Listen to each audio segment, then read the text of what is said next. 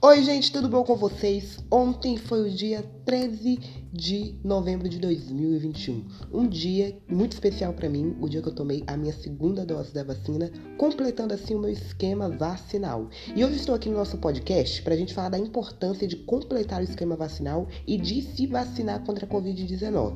Uma doença, um vírus muito perigoso, muito ruim, que tirou milhões de vidas, que deixou famílias dilaceradas, que até hoje sentimos seus impactos. Quem pegou esse vírus, alguns também sentem seus impactos em formas de sequelas. Essa doença deixou uma vastidão de sofrimento em nossa sociedade e jamais será esquecida, assim como todas as suas vítimas.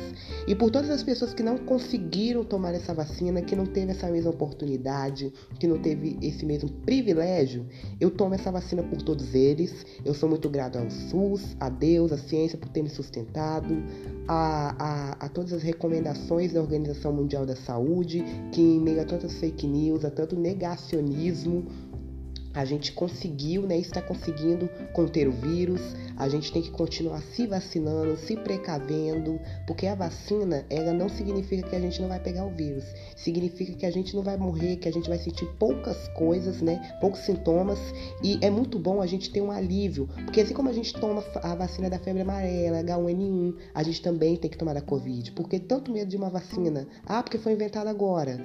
Mas gente, tá dando, é de graça. Muitas pessoas no mundo tomaram e não morreram.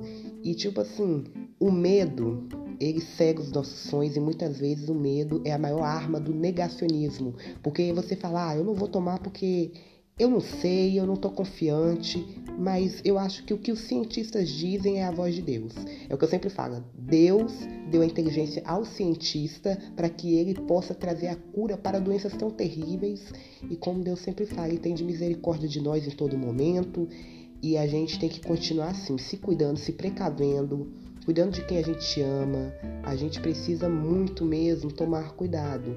O vírus ainda está aí. Ah, tomei a segunda dose. Tomou não vai morrer.